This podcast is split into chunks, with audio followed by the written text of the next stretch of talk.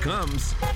It's Nashville Untold with Andrew Buckwalter, the podcast that interviews the most interesting and influential people making an impact on Nashville's business, charitable, and entertainment scenes. Joining us now from his roving camper studio, here's Andrew.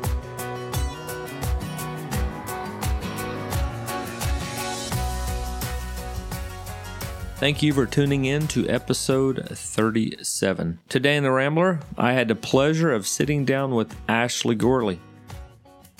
It's like whatever their passion is, a lot of times that's just a distraction. Like people love music, thankfully. They love going to shows, they love all that stuff. But I loved it so much that I was like, I have to be, I mean, I have to have my hands on this Yeah. 24 7 somehow. So um, it's one of those things that it's hard to not obsess about and think about, you know, relentlessly.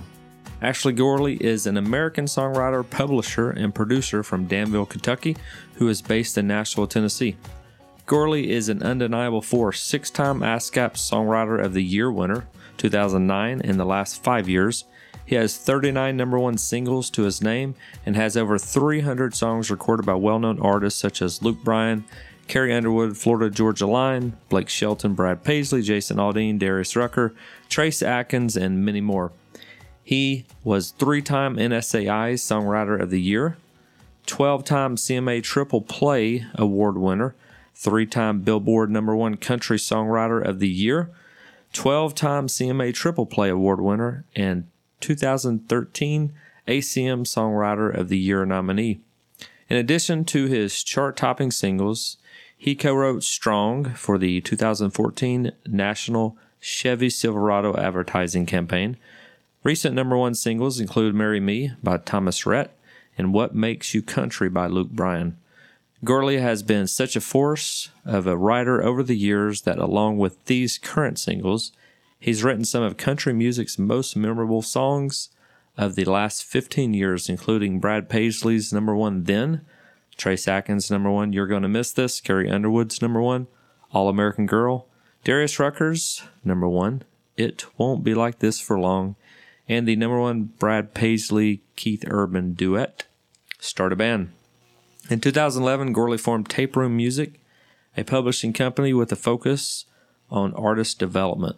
Writers for Tape Room Music have already celebrated 11 number one songs and 8 top 10 singles. As you can tell from the interview, Ashley's family is very important to him, and keeping the balance between work and family is key.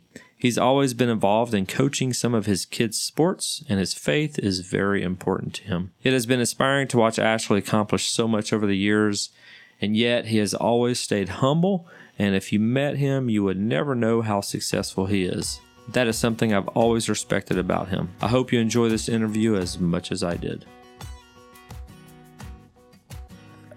Hello, Nashville. Today I am hanging out with the one and only Ashley Gorley, and we are in uh, Franklin at his uh, his crib. Yep. Man, it's beautiful. I think I'm probably going to stay here all weekend. Is that cool? Yeah, you park right here. All right. Hey, I uh, really thank you for uh, taking the time to join me in the Rambler.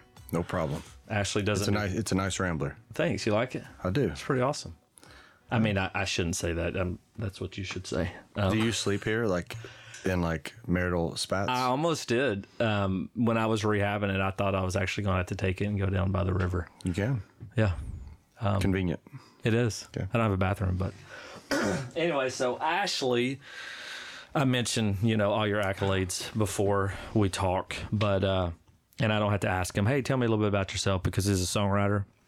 And actually, what two days ago, you just hit your uh, number thirty nine, Yes. number one. Yeah, this week. Yep. I'm sure you can. You even count higher than that? Like, what's your goal? 100? There, there was no goal. Yeah, it's all gravy now. anyway, so he's crazy. He's crazy, um, and I, I've, I've been pretty excited to finally sit down with you and ask you a couple questions. So Yeah, man. let's dive in. Then do it. All right, so let's uh, let's start out by taking a trip back to Danville, Kentucky. if you flip through some of your childhood photos, what are some moments that would stick out to you that began to shape you as a kid? Oh, there's old pictures. I mean, all kinds of stuff, right? So there's the youth group I was in. Um, there's old pictures of music classes um, in school. There's old terrible basketball pictures of me being a skinny freshman, just trying to play ball. I'm trying to look tough for the picture. um, basketball was a, was a huge thing to me, like learning how to push myself beyond my limits and try to make up for my lack of talent with hard work. You know, which is kind of how I've patterned my my life since then, um, without too much innate ability, but actually trying to trying to hold my own there and in music and everything. So uh, there's some, probably some pictures somewhere of me uh, DJing some parties and dances and stuff, which is something I still love to do. My 10 year old the other day um, had me set up all my DJ stuff in his bedroom. So I went in there the other day and he was bumping, and it was a it was a weird flashback Yeah. of uh, what I used to do in my bedroom. So Have you Um, DJ'd any like of their that. dances or anything yet? School no, dances? no, they, they they said they didn't like the la- there's well, hopefully he's not listening, but whoever DJ'd the last one, they're like, Dad, you got to do the next one. I'm like, they're not ready for that, man. They don't want me really mixing stuff in, but I would, but that would be really funny. I I don't do that very often. I just You did just do like a little it. stint with yeah, it, we did a little eight week. How was that? Was that pretty it was, fun? It was the best thing ever. Yeah. Who was it with? It was the perfect combination of everything I love. like it was opening for Thomas Rhett on his tour. He's an amazing person and artist, and we get along. And there's no riffraff, and he's a, he's a great guy out there on the road. So we wrote uh, majority of his album that's coming out sometime this summer, I think. So we would write for him during the day, and then we would open the show and and do an opening set of old school '90s hip hop, R and B stuff, uh, which is my favorite. Right before he goes on to get the crowd hype for about 30 minutes. So we got to do that, and then we would write at night after, and we play back. We take a break and play basketball during the day. It was literally the whole. It was like fantasy camp, but um, That's pretty cool. and that was a quick thing. I was it was it was it was tough because I. It seems like you're not gone that much to do that, but we ended up leaving sometimes on Tuesday or Wednesday and coming back Sunday night, and we're dead tired from the travel. Um, so I, I probably won't. I'm not gonna do that again for a little while, but I, I would, you know, if that came up in Yeah. a year or two, I would definitely entertain that. yeah, that's cool. Um, and then remind me, do you have siblings? Yeah, I've got a brother and sister, um, older than me, Okay. half brother, uh, different dad, but it was still, you know, Okay. we all we all hang. Now they're all in. I'm the only person that isn't in Kentucky still. So Gotcha. Speaking of Danville, my brother's in Lexington, my mom and dad and sister in Danville. Um, my wife's family is from close to close to Danville, uh, just out in the county, uh, out in Boyle County, and they um, they all live really close proximity to Yeah. each other. So I'm the I'm the weird one that got out of there. I came to Tennessee and didn't know anybody and um, loved it. So this is kind of home now. Yeah. All right. So speaking of your DJing, um, you know, t- let's go back to that high school. What Mm-hmm. did that look like for you? Were you the uh, obviously you played basketball? But were you, the Yeah, basketball wasn't this. Uh, that it's not like the cool uh, sports guy. Basketball was like a a sidebar to football was the main thing. I think we lost one football game the whole time I was in high school. I wasn't on the team, so I had nothing to do with it. But it was it was a huge football. It was one of those schools where if you played football, they started telling you don't play anything else. You know, by the time you were a freshman. So of course that let me have a starting spot on the team because all the football guys quit. So I was fine with that. But they um you know, it was it was a it was it was that Friday Night Lights town, just like in the movies, very um, close to that kind of description, all about the football and trying to go to state, right? and cheering them on and everything. So it it was it was that kind of vibe. I, I was a, I mean, we had a we had a cool crew of guys who we all thought we were cool and trying to be, um, trying to act more grown up than we were, and it was fun. And we, um, you know, there's the basketball crew, and then there was uh, there's just uh, a good crew of guys that was really into music and into going to the dances and hanging out and, and just just very social and um, it was good. It was trying because there's always conflicting cultures and different different groups of people, and you're trying to figure out who you are. So um, high school is not a time that I like revel in necessarily. Um, and even now, I got I've got two kids in high school, and I make sure they know. I'm like, hey, I know this is tough. This is not.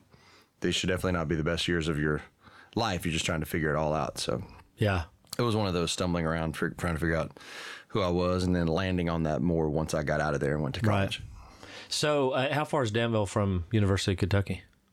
It's like 45 minutes. That's it's surprising that basketball wasn't as big there. Oh, it was. We just happened to have a bunch of really, really good, good football. Oh yeah, everybody still play. Like everybody. Okay. It's like almost all my friends. I can't name very many friends that couldn't play a game of pickup basketball. You know what I mean? Like Right. they, like it's something you're supposed to be able to do. It, th- it it it throws me off now if I'm with somebody like, hey, let's go. You want to play play tonight? And they're like, I don't play basketball. I'm like, oh, that's weird. You know, you got to Yeah. be able to play. So we played last night. We still play pickup basketball here until our knees all fall off. So Well, I mean, um, kind of y'all just play like horse.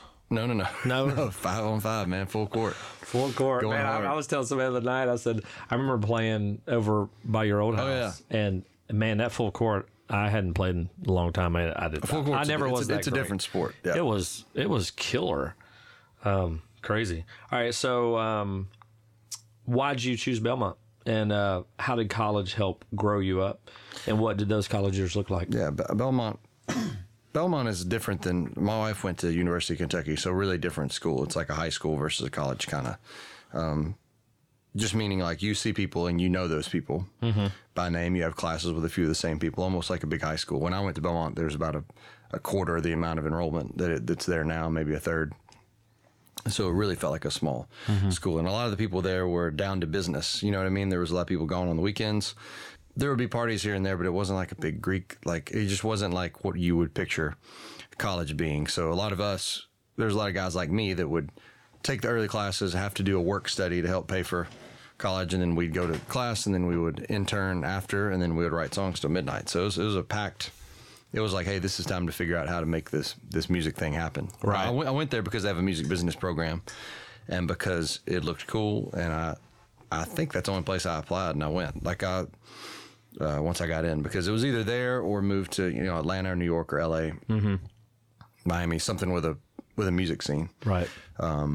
I didn't know that I would do country music until I came here and then fell in love with the process of, you know, getting songs recorded and publishing and all that kind of stuff. So um, I didn't figure all that out until I started and jumped in when I was in college. But um, yeah, Belmont was very they had, they had they have good like spiritual leadership there, You know, Christian school, and it was back then it was Baptist affiliated. It's not now, but there were still things like, you know, BSU or FCA or whatever, you know, just things like where like people like me that didn't know anybody in the whole school, including my roommate, could like wander out to the to a grouping and, and worship and and find people that were actually, you know, some of the older guys there and upperclassmen were willing to invest in some of us freshmen and like, you know, talk to them and check on us and Yeah. they have a really they had a really good program of that type mentorship and they had a really good internship program. Uh, if you were hungry enough, they would place you in situations where you could, um, you know, where you could achieve what you wanted and, and meet the people you need to meet.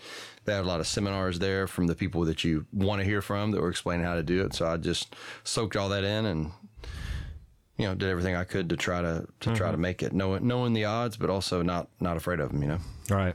So how old were you when you uh, when you wrote your first song? And what was it about? Oh, I Do you remember? No, no. I'm sure it was You're like supposed to it was like remember a, probably a Bad Boys to Men spinoff. It was Like, were you really young? Oh yeah, I mean not like eight. I wasn't Okay. like, I was not like a Taylor Swift. You know what I mean? But uh, I, I made I, I did what they call making tracks, or I would make instrumentals. I did that from the time I could figure it out, 10, 12, as soon as I could record something um, or make a remix of a song. Take a popular song, I'd add music to it and try to make like a new version of it. So that's kind of like writing, but as far as getting into all the lyrics and stuff like that, it was more 15, 16, 14, 15, 16 somewhere. Yeah. And um, yeah, it was some some weird twist on the word goodbye. Not very good. None of those were any good. Uh, but but it was just something. You know, it wasn't like obviously what I've done here for the last few years where I didn't even know it was a process. I was just trying to figure it Right. out. So there were little scraps of You here actually probably doing what a lot of people are doing in Nashville, right? No, I was making yeah, I was making beats and being like, oh, this would go with it. And suddenly the lyrical, once I moved to Nashville, the impact of stories and lyrics and everything like that kind of rose to the forefront. So I actually stopped making, um, or stopped producing basically as much once I was about 20 or 21 and focused on melody and lyric. Um, I'd been to LA. I'd, I'd I'd found out like how great stuff can sound if, if that's what you devote your time to. I also don't have a great attention span. So the attention to detail it takes to make songs sound like they do, you know, on pop radio, for example, it, I, I bailed on that. I was like, I can't do hmm. that. So I kind of put all the, the gear away and stripped it back down to lyric and melody and thought, hey, if I can write a better song than somebody, then we can figure out the way it should sound later. Right. So why did you pursue songwriting? Like, what was it? Was there influence at, at that young age that, Well, I, or you I just, just pursued music, music business in general. I was always an MTV and radio and mixtape junkie. You know what I mean? So I, I would like really consume a lot of music. Like I listened to it nonstop, headphones, um, anytime at all. I would check out like the top I was obsessed with like countdowns and stuff like that. I used to record those on tape. Yeah, yeah, tape. yeah. A lot of people like that. But I would be like, why is, for some reason, I just wondered, how did this song happen? Mm-hmm. Like, why does this sound amazing? You know? Right. Some of the old, like, New Jack Swing stuff and, mm-hmm. and hip hop and things like, and, and pop, everything that was out, you know, rock too, everything. It just really, like, the process of getting it from creation to my ears Right. Um, was really That's pretty fascinating to me. So I didn't really know. Oh, this now later on when I started researching, I was like, oh my gosh, the same people wrote a lot of these songs Right. that I like. Right. How did that happen? How did they get this song? And then I'd find out, oh, this artist didn't even write this song. Now is Some this, is this before name. you got into college? It was like right Okay, at that right. time, right? At, I mean, kind of when I was just going to be in the music business. Right. So I was a product product development uh, music business major, but I was basically a business degree, and then take all these extra classes on you know on top of that. So I had to take all the international business and economics and Mm-hmm. Right. accounting and Which actually and has helped a lot, right?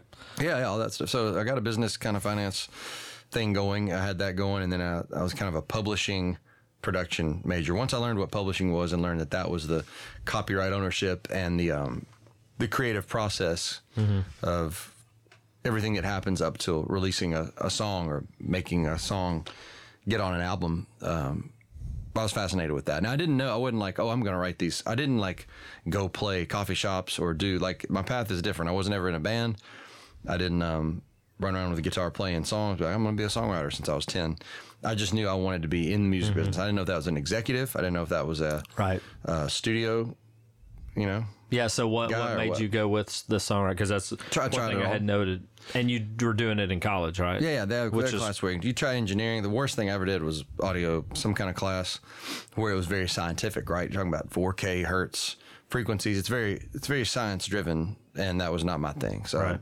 the worst two class, worst grades I ever got in my life were that and uh, piano. I tried to take piano because I don't play the correct way when I was in college, and I tried to quit it after like a month because I, Right. I couldn't undo my the way my brain works. You know, to, I, I still can't read music, so it didn't make sense to me. Right. Right. That's cool. Um, all right. So, what? Uh, who has had the biggest influence in your life, professionally and personally? Oh gosh, I mean, people along the way, like you know, we know each other from Two Rivers Baptist Church. So I mean, Todd Cox and Jimmy Disney and these guys that would challenge me to be in studies.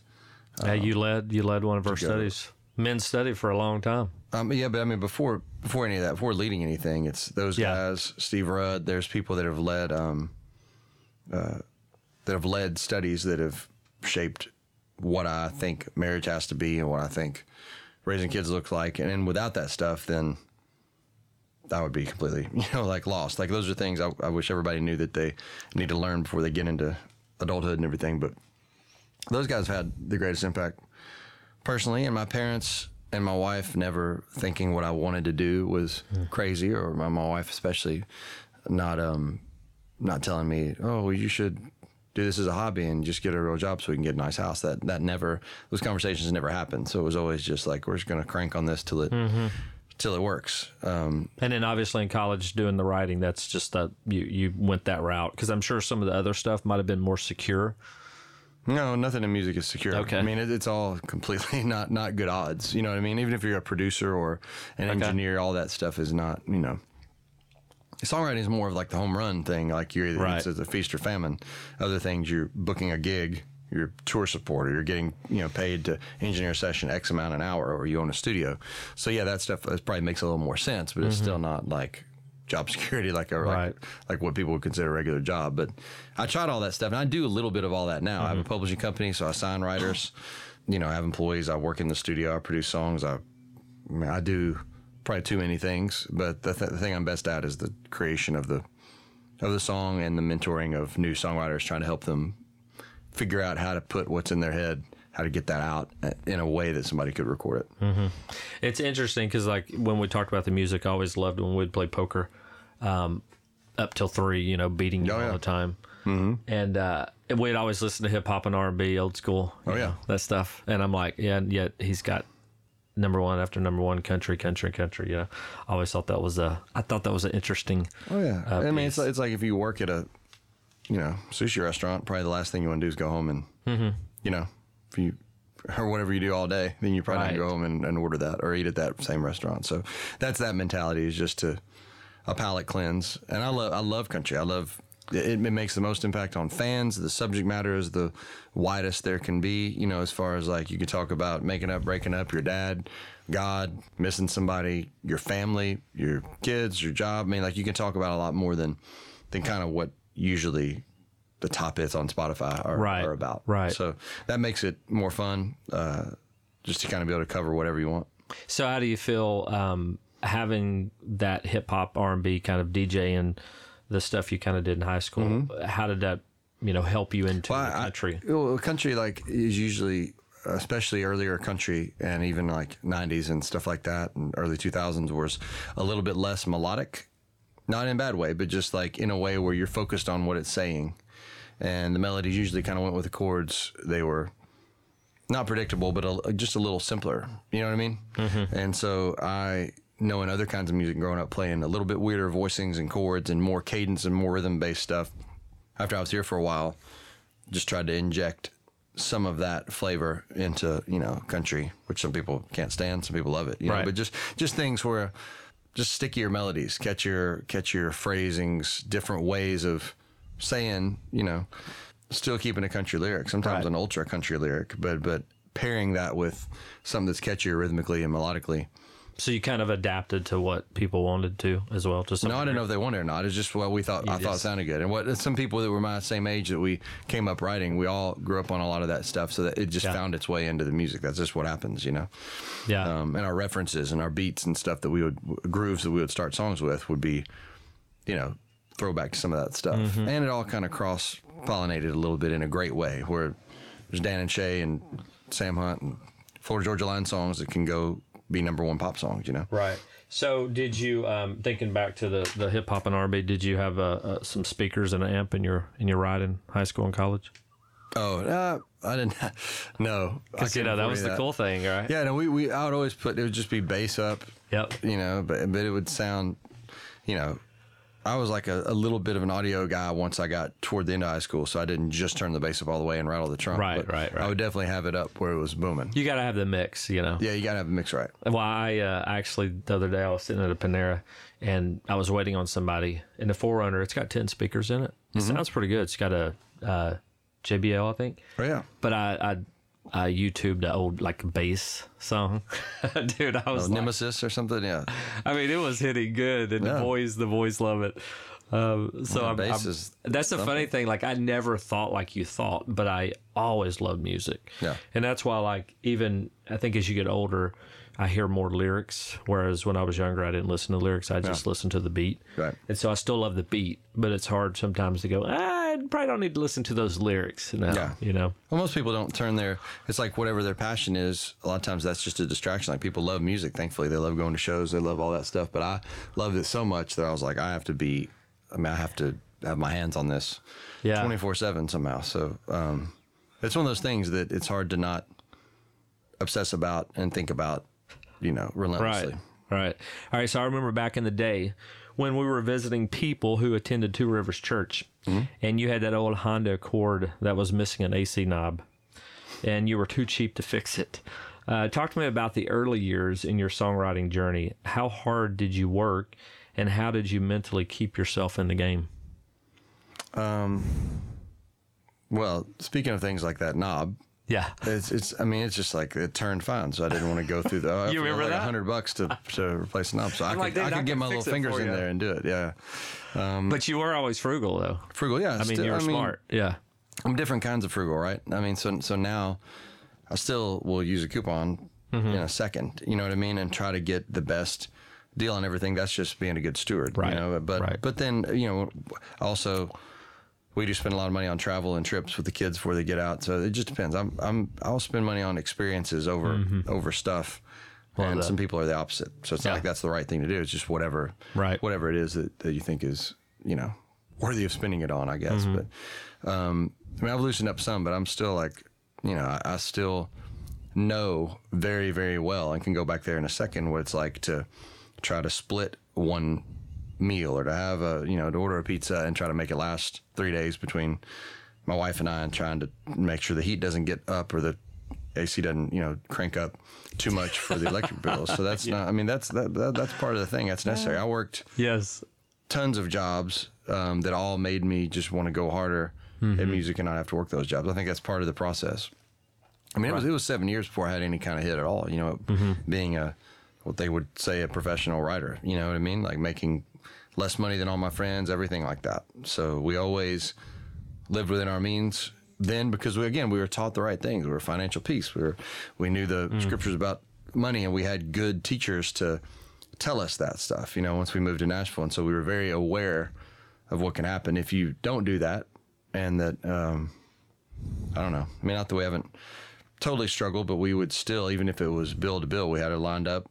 Send this Yeah. this day, all that stuff, and and even when we are tempted to, did a good job to not to not stretch out and get that property we really wanted or the house Right. we wanted too quick. Yeah, and I think I think many people have have took notice of that as well. Was it difficult, you know, trying to get it to what was it 05 when you got your first number one Yeah, by Carrie 06, Underwood? Oh six. It was summer of 2006, and then it takes another year to get the money in from those things, you know. So, um, but knowing it's coming, you can mix it up a little bit. We, So- had, we had two little kids at that point, and Mandy decided to stay home, which again cut off her source of income. And so it was She was a just teacher? lot of face. She that was right? a teacher. Yeah. Yeah. So when I cut off that much income, but it was still what we needed, and we had you know that house where we used to hang Yeah. out and play. It was fine. Had a yard. It was all good. Um, nothing brand new in there, but it was it was a great home for us for seven or eight years. Mm-hmm. And then we sold it. You know, as the market came up, made money, and just tried to tried to be smart about all that. Um, but yeah, it was it was then, and that was a very surreal thing to actually have something on the radio Yeah. um, that anybody cares about. So, talk to me about that hit, about that moment of hitting that number one by Carrie Underwood. Don't forget to remember me, and then also um, your second one. You're going to miss this by Trace Adkins. Um, how did that make you feel? Because I know, I know me personally. I don't think when I heard Trace Adkins, like I had tears, but I might have. I mean, it was a pretty touching song, you know. Well, that was a magic. The, the Trace thing was just a magical song that we felt like we were given to write, and also it wasn't. I mean, it didn't like people fought over that song. You know, I mean, we Right. he agreed to record it. It wasn't his single. It wasn't supposed to be a single. That's that's that's the way stuff goes. People don't understand. It's not like oh we wrote this and everybody's like oh of course this is a big song. They had no idea. We thought it was special when when we heard his version of it. We thought it was special, but it still wasn't slated to come out. Mm-hmm. Another single he had out failed, and they needed something to fill the Wow. fill the room, so they put that out, and people reacted. And he was on The Apprentice at the time, and Yeah, then he just won so. Won Yeah. some some award at CMA. Something, he yeah. sung it like So there, yeah, there's a there's always a little bit outside magic. Like like with Carrie, she, I mean, that album sold like crazy. That was like the last big selling album because then sales started going hmm. down, streaming became more prevalent. But she won American Idol. I watched that show like a fan. I loved that show. First two or three seasons, we watched. Were you rooting her? live? Were you yeah, rooting yeah, for yeah, her? Yeah. Were you writing with her at the time? Or No, that no, was I didn't write. I didn't write that with her. I didn't write with her until that whole album was till the next album. So when you um, got that number one, though, what, what was? Do you remember the feeling? Like, were you? Yeah, it was just like. I mean, it's not. Number ones and awards are not. They don't like maybe break down Yeah. in tears, but, it- but, it- but it, it was, on, it was just like wow, this is. It went number one on my daughter's second birthday, which was very cool. Oh, that's cool. And it's just more the feeling, the the emotion is like, okay, I can do this because so now you've proven, you know, it could always be a fluke, but it's like, okay, if this can happen, then why can't it keep happening? Mm-hmm. Um, now it was two or three years in between that and getting another one, you know, a couple Right. of years for sure. So it's not like some crazy roll started. Right. Even even after that, Right. there were a couple of years where there were no awards or no number ones or no hits at all in top forties. You know, so, Mm-hmm. So it, it comes in waves a little bit. So speaking of that moment, that's my next question. So I remember having a conversation with you before a Fourth of July get together at your house, and uh, I believe at that time you had seven number ones. Um, you had gone a few years without a number one, and for lack of a better word, it was killing you. During the time you were flying to L.A., uh, writing with some of the stuff over there, stuff, yeah. but then you decided, um, you know, you're going to turn your focus back to Yeah. to to country, and then of course number one. So like, talk to me about that time and what did you do to change your focus? Oh, just hone it in more, you know, like dial it in a little bit because I love so much stuff. Like I love publishing and production and pop music and R&B music and making tracks and doing lyrics and melody. So the blessing and the curse is I, I'm, I'm decent at a lot of different things, but, um, you know, if you, it's just like anything. It doesn't have to be music. If you, if you try to do a million things, good, then there's only you know then it's going to be you're going to spread yourself too thin. So I just think I had an epiphany of that, or felt like God was kind of telling me like, hey man, like Actually, didn't I tell you? Didn't I tell you that's yeah, what you well, should know do? it was you. It was you. Your voice and the voice of God are super similar, I think. Um, but it, it wasn't like a big, you know, thing like that. But it was just the pop things. They were fun. They stretched me. But I was just like, hey, I want to really hone in all my, you know, all my attention on some artists here and Mm-hmm. really just trying to grind. You know, and I'm talking two or three hundred songs a year for several years, um, demoing, pitching, doing everything I could to try to be try to conquer this market as best I knew how. Either they were going to love the stuff I was doing. I tried. I, I branched out a little bit, you know, like when sounds started changing and everything, and so um, started pushing pushing the envelope there a little bit. So it turned out to be the right thing to do for sure. I even toyed with moving to LA two or three times because I, Right. lo- I actually love it out there and love the scene and the music and the, the quality of the pop stuff. I think is amazing. Um, but this is I've, it was made clear to me this is where I need to be, and uh, I'm glad that I'm glad that happened. So Mandy made even clear. now I may occasionally go out there, but I, I definitely Right. have kept. Was it tough at that season? Whenever, because I know your your your record label, what, right? They'd send you wherever they would do whatever you wanted to to, It's- to like it's- give it's up like- that a little bit. It's like if a pro, you know, like if a pro athlete gets in a slump, you know, and they don't really know what's happened. They feel like they're still running and shots aren't going in. They know how to shoot. Right. Um, but looking back, after I could zoom out, I was like, those songs weren't great. The ones I wasn't getting recorded. Now, sometimes stuff out of your control happens. You know, you have a song you think's amazing, artist changes his mind on the single, or they get dropped, or something happens. So a lot of that stuff lined up in the wrong way for me there for a couple of years, mm-hmm. in two or three different time frames. You know, Which you were probably still getting cuts. You just weren't getting those number ones at that time, right? I was getting a few. Yeah, it's not just number one, just like singles. You know what Yeah, I mean? So a lot of them go to right. two, three, four, five, six, ten, whatever. So I'd get a single and it'd go to fifty, or it would never come out. Or the- usually I just wasn't getting the singles. I wasn't getting Mm-hmm. Okay. things that were supposed to be singles. They they weren't coming out. So just like imagine anything in business where you're going to get an account, and Mm-hmm. at the last minute they just go, "Hey, we're actually shutting down," and, and uh, Bank of America bought us, or whatever whatever the the thing is. So it just Right. be like things out of your control. Um, and that's the battle is that as much as we try to create this stuff, there's only so much we can control. Right. So, right. But then you looked at yourself and were like, all right, what can I do to yeah, what can I do better? focus? Yeah. Right. So instead of being like, oh Right. man, I got I got messed Blaming over everybody. by not getting these songs out, I'm like, okay, can I write songs that people just have to put out? That Mm-hmm. where they're like, I have to put this out right now. Um, and then that I started thinking of it in that way. Like Mm-hmm. instead of songs that would be hits if somebody would record them, I thought of trying to write songs that if the right people heard them, they would be like, this. I'm doing this one. You know Yeah. writing people's favorite, trying to write somebody's favorite song was a mantra I had there for a, a few years, just trying to be like, all right, what would make this where somebody would want it, you know, want to listen to it, stream it, go to the concert and hear it. Were you focusing on relationships as well during that time, or was it just writing, writing? Uh, know, a mix of both. Yeah. I mean, I, there were times, even now I get, you know, I know it's a, it's a bad thing, but even today we're rushed. I wish we should be hanging out for an hour after this, but we can't because I've got to get to the next thing. So Mm-hmm.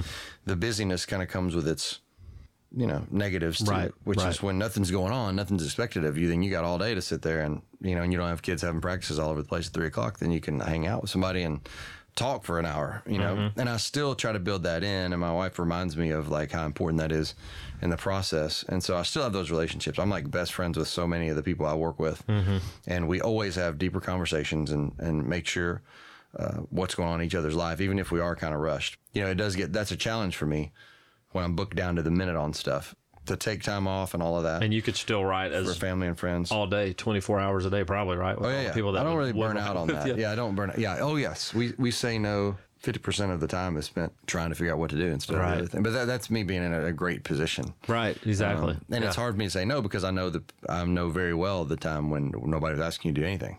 Yeah, but Not that long ago. yeah, yeah. All right, so uh, shout out your favorite local restaurant and favorite nonprofit and why. Well, my favorite nonprofit or organization in general is My Life Speaks. The Wilsons are staying with us right now. Okay. uh, who we know from Two Rivers, Yep. and they um, help with special needs kids and something they call orphan uh, prevention in Haiti, trying to keep kids with their families, doing whatever they can in the village of Neply to educate and feed, motivate, and train leaders. Um, you know, and, and condone strong spirituality there and, and, and family life and look out for kids that definitely do not get what they deserve um, in the special needs category. So that's, I know that organization very intimately and, and that's, that's our major, you know, major thing that we support. Right. That they're the heart of that. And, um, in fact, they actually move there, live there, mm family there.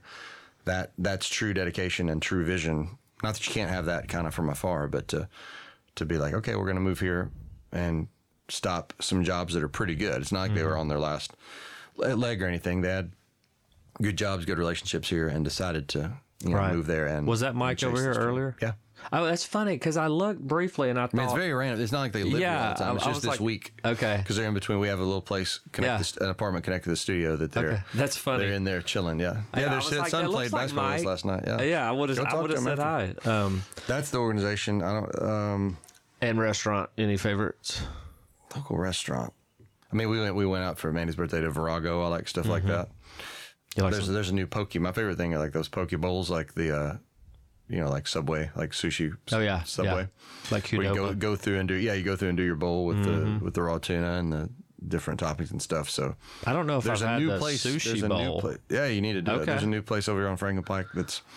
I, mean, I don't know if it's as good as like L.A. or somewhere close to the water, you know, or New York, but um, it's good. Okay. That- that's kind of my go-to. And then any, you know, there's the, you know, we used to eat at Las Palmas back in the day when I was like 21. Oh, yeah. And there's one over here, but I mean, that's still the, the whole family goes out. That's a great place. Garcia's. is where we eat after church, almost uh, religiously. Yeah. Have you Um, seen Dan Miller good there? That's one of his favorite places. Oh, is that? Uh, Yeah. I was, yeah.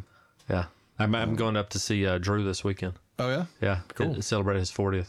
Oh, there you go. That'd be That, fun. the Las Palmas, they love that too. Really? Yeah. th- yeah. That's, that, those are my good vibes there. All right, so I know you have some excellent negotiation skills and great, uh, and you have a great business mind, um, and have negotiated some deals that were unprecedented to the music industry. How has that helped contribute to your overall success? I mean, that is that is the the thing. I always tell people like I I hopefully know how to get the most money out of a song because I don't think I know how to write the best songs. But when when they work, then I'm I'm just I just understand some of those. I don't know contract, mm-hmm. you know, language and things, and I know kind of what things are really worth. And I've I've learned to not undersell myself. As writers, it's easy to be like, "Oh, we're just so lucky to make any money. These pennies fall from heaven for these songs," and that's true. But then you got to know, hey, there's some there's a reason there's this company's worth two billion dollars. You know, whoever it is, a major. So mm-hmm. just being edu- I took all that in in uh, college as well, publishing, so you copyright, got a law, lot. You, business. you got a lot out of college. Yeah, and then I also would like when I- when I would hear about somebody doing something like selling a catalog or something that was like a little bit of a non-normal thing in the music business, I would I would like inspect it and be like, okay, how did they do this? How did that happen? You know, what what does that mean? And there are companies, acquisition companies, especially that have popped up in the last five years or so that.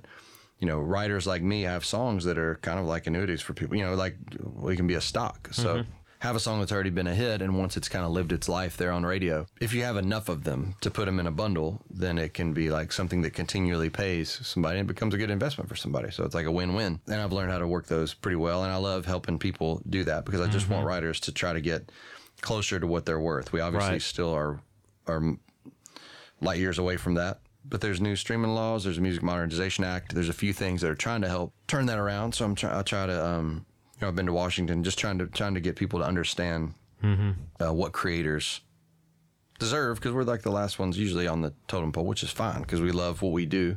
And Nashville gives us a lot of attention and credibility, Right. And uh, really honor.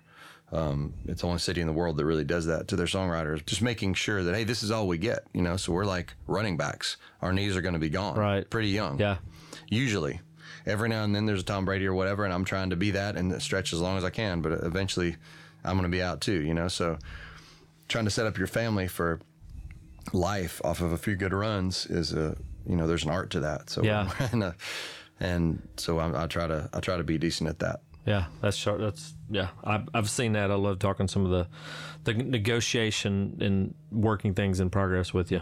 Yeah, I never never rude anybody. Um, I mean, I don't understand it all, but you know, I know that that's that's one of the things that sets you apart. Um, all right, so we're in a world of distractions, with social media being a big one. Mm-hmm. You have never jumped into social media. Why not? I don't like that there's a camera here or that anybody's listening. I will never listen back to this ever. You know, so I don't know if that's bad self confidence or what, but I, I, I don't have the star, the look at me. Yes. Um, I just don't have that at all um, to the point where it freaks me out to even think about it. Um, That's so. and, and I just don't. I don't know. It, it's just very odd. Now I know it's a new generation thing, and everybody does it. And my wife does it, and everybody in the everybody I know does it. There's like two or three of us writers that don't do it. And I was even asked by um, one of the publishing companies to do that. Like, hey, this will help do this, do this. Several years ago, and I was like, I don't think it will, and it didn't make a difference at all, in my opinion. You know, like I'm human, so if I know everybody, if I'm on there and I see, oh, these people are working with this artist, I wanted to work with them. They told me no.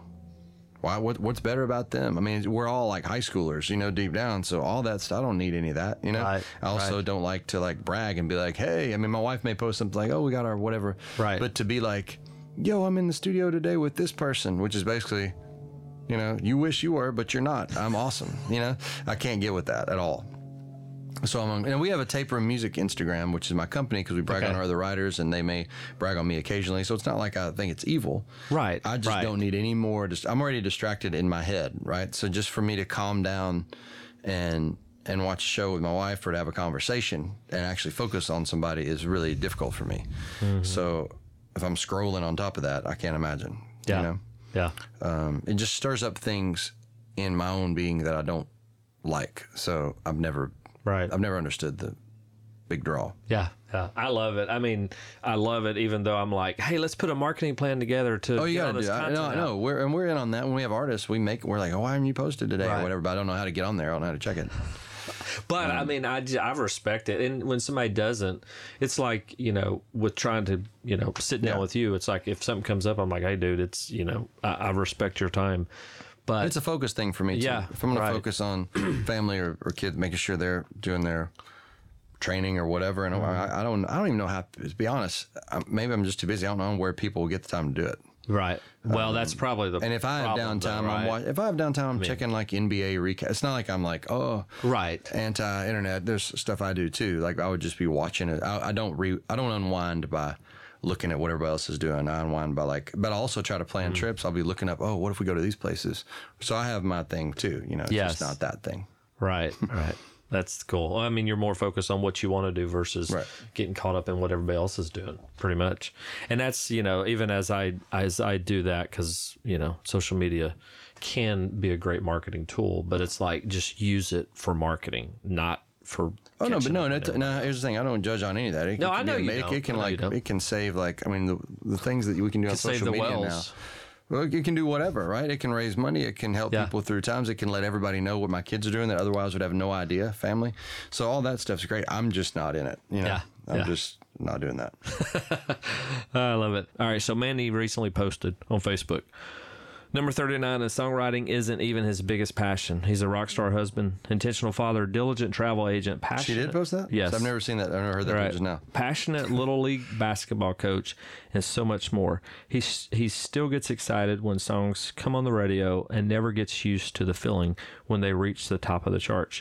I'm so proud of how hard he works, but we always come first. He'll rearrange a right to not miss one of the kids' games or a school function. He loves his job, loves Jesus, and loves us so well. So proud of you, Ash. So talk to me about that balance um, in her post and that because that says well, a lot. Yeah, that does. That's uh, great. I know she said that again. That's where that's where I should be on social media.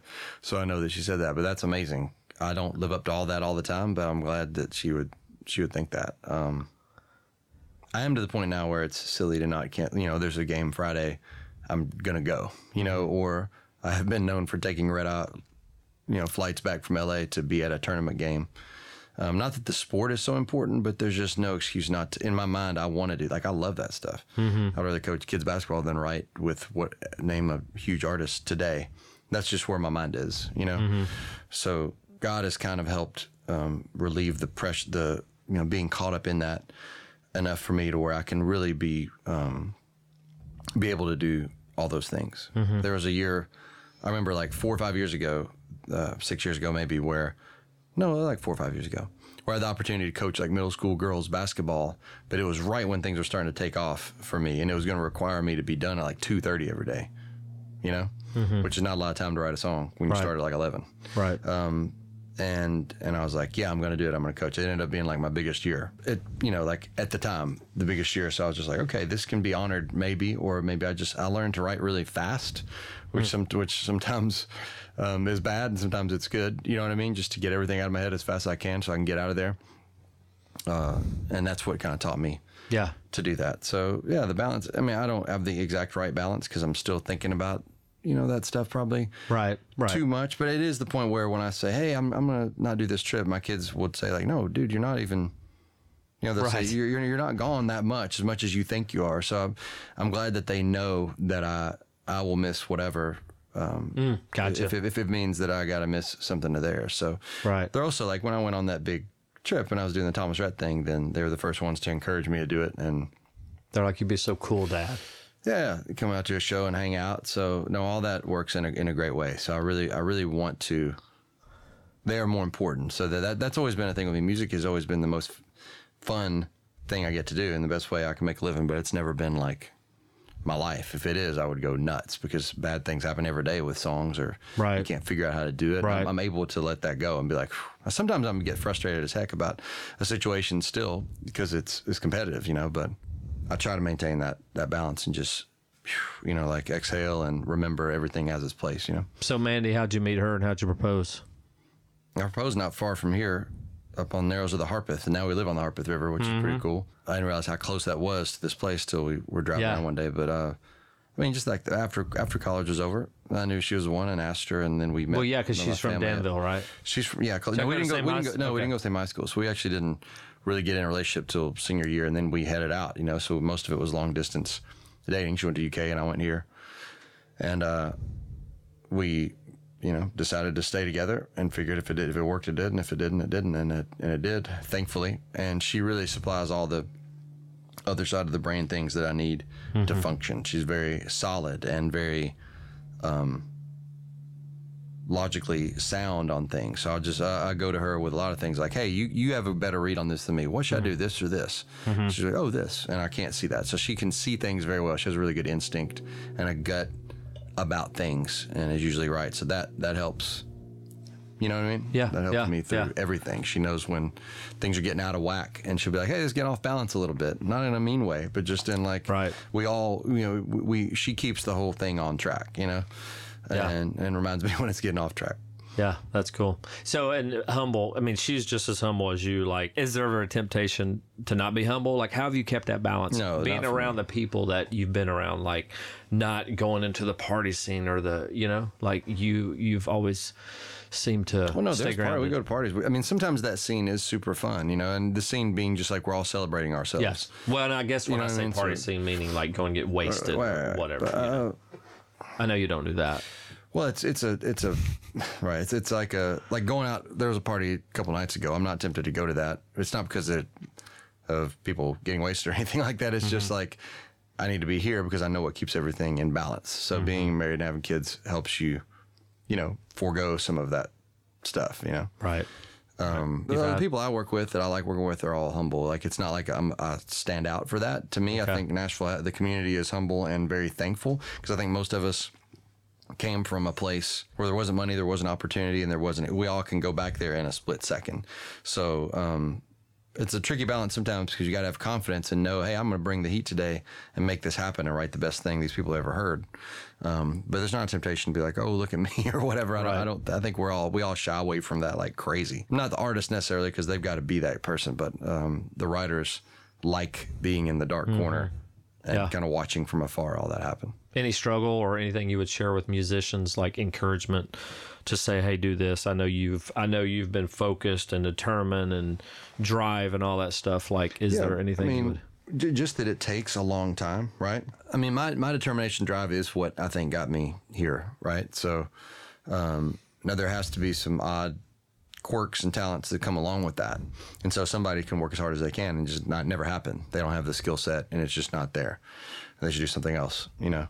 So it's not just it's not like just just like if I wanted to work on jumping every day, I still can't dunk, right? So it's like some of that stuff's God given. And Mm-hmm. Right. uh, and Right. but you- but you should push as hard as you can and find out if you've got that or not. Um, so for me, you talk about writing from age 13 to 18 for five years, working on music, doing it for four more years through college, and then doing it for seven years after that, 16 years of doing it without making it, you know, like, and failing every day for thousands of days. So the reality of that is something somebody's got to be willing to stomach. Mm-hmm.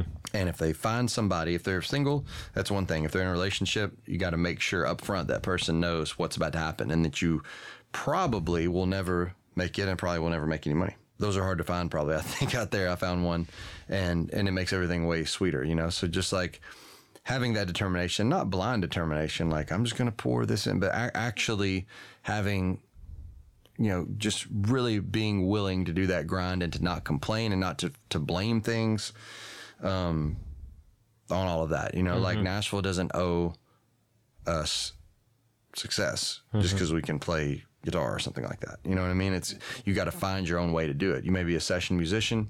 You may get into production like I did and find out that you're more of a lyric melody person. You may get into songwriting and figure out that you're more of a lyric person. You may figure out, you may think you're an artist and then find out that you should work at a label.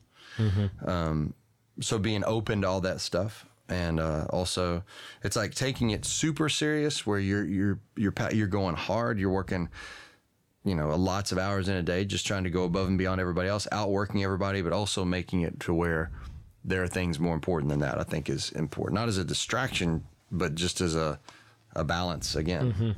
Of Yeah. like that way, when you have the worst music day of your life, you're not like, you know,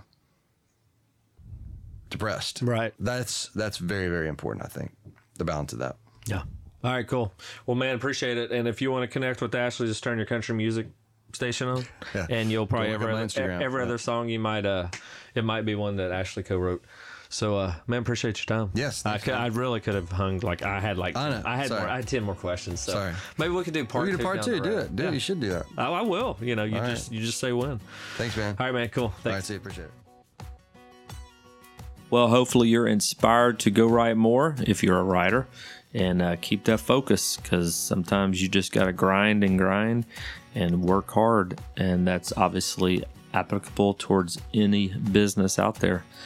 Um, definitely had a good time hearing some more details to Ashley. I've known him for, I don't know, probably going on 17 years, I think. Um, so it's, it's definitely been a joy to see him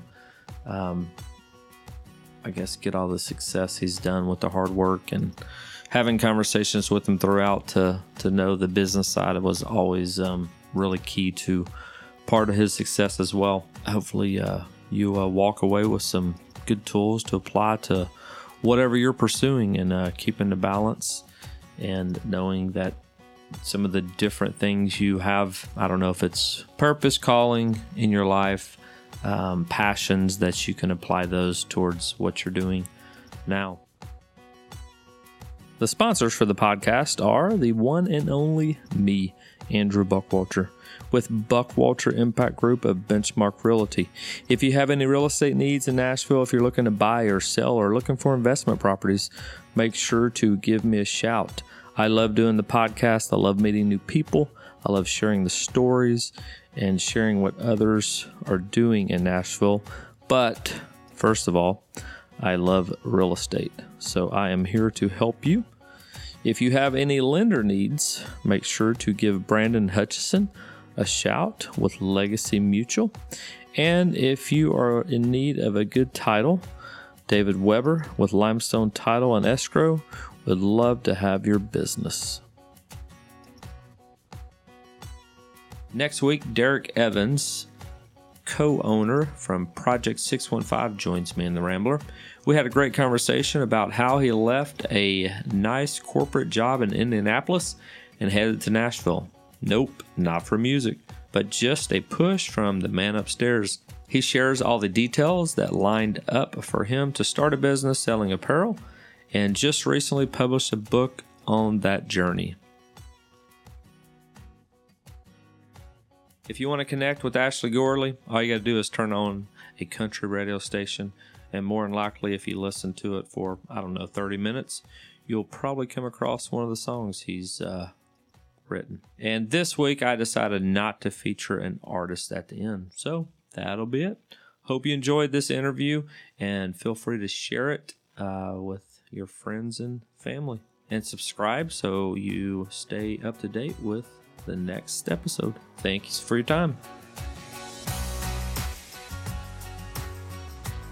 We hope you've enjoyed listening to Nashville Untold with Andrew Buckwalter. We encourage you to leave us a rating or review on iTunes. And be sure to subscribe so you won't miss a single episode. To be a guest on the show or to share your thoughts, send us an email to podcast at andrewbuckwalter.com. Until next time,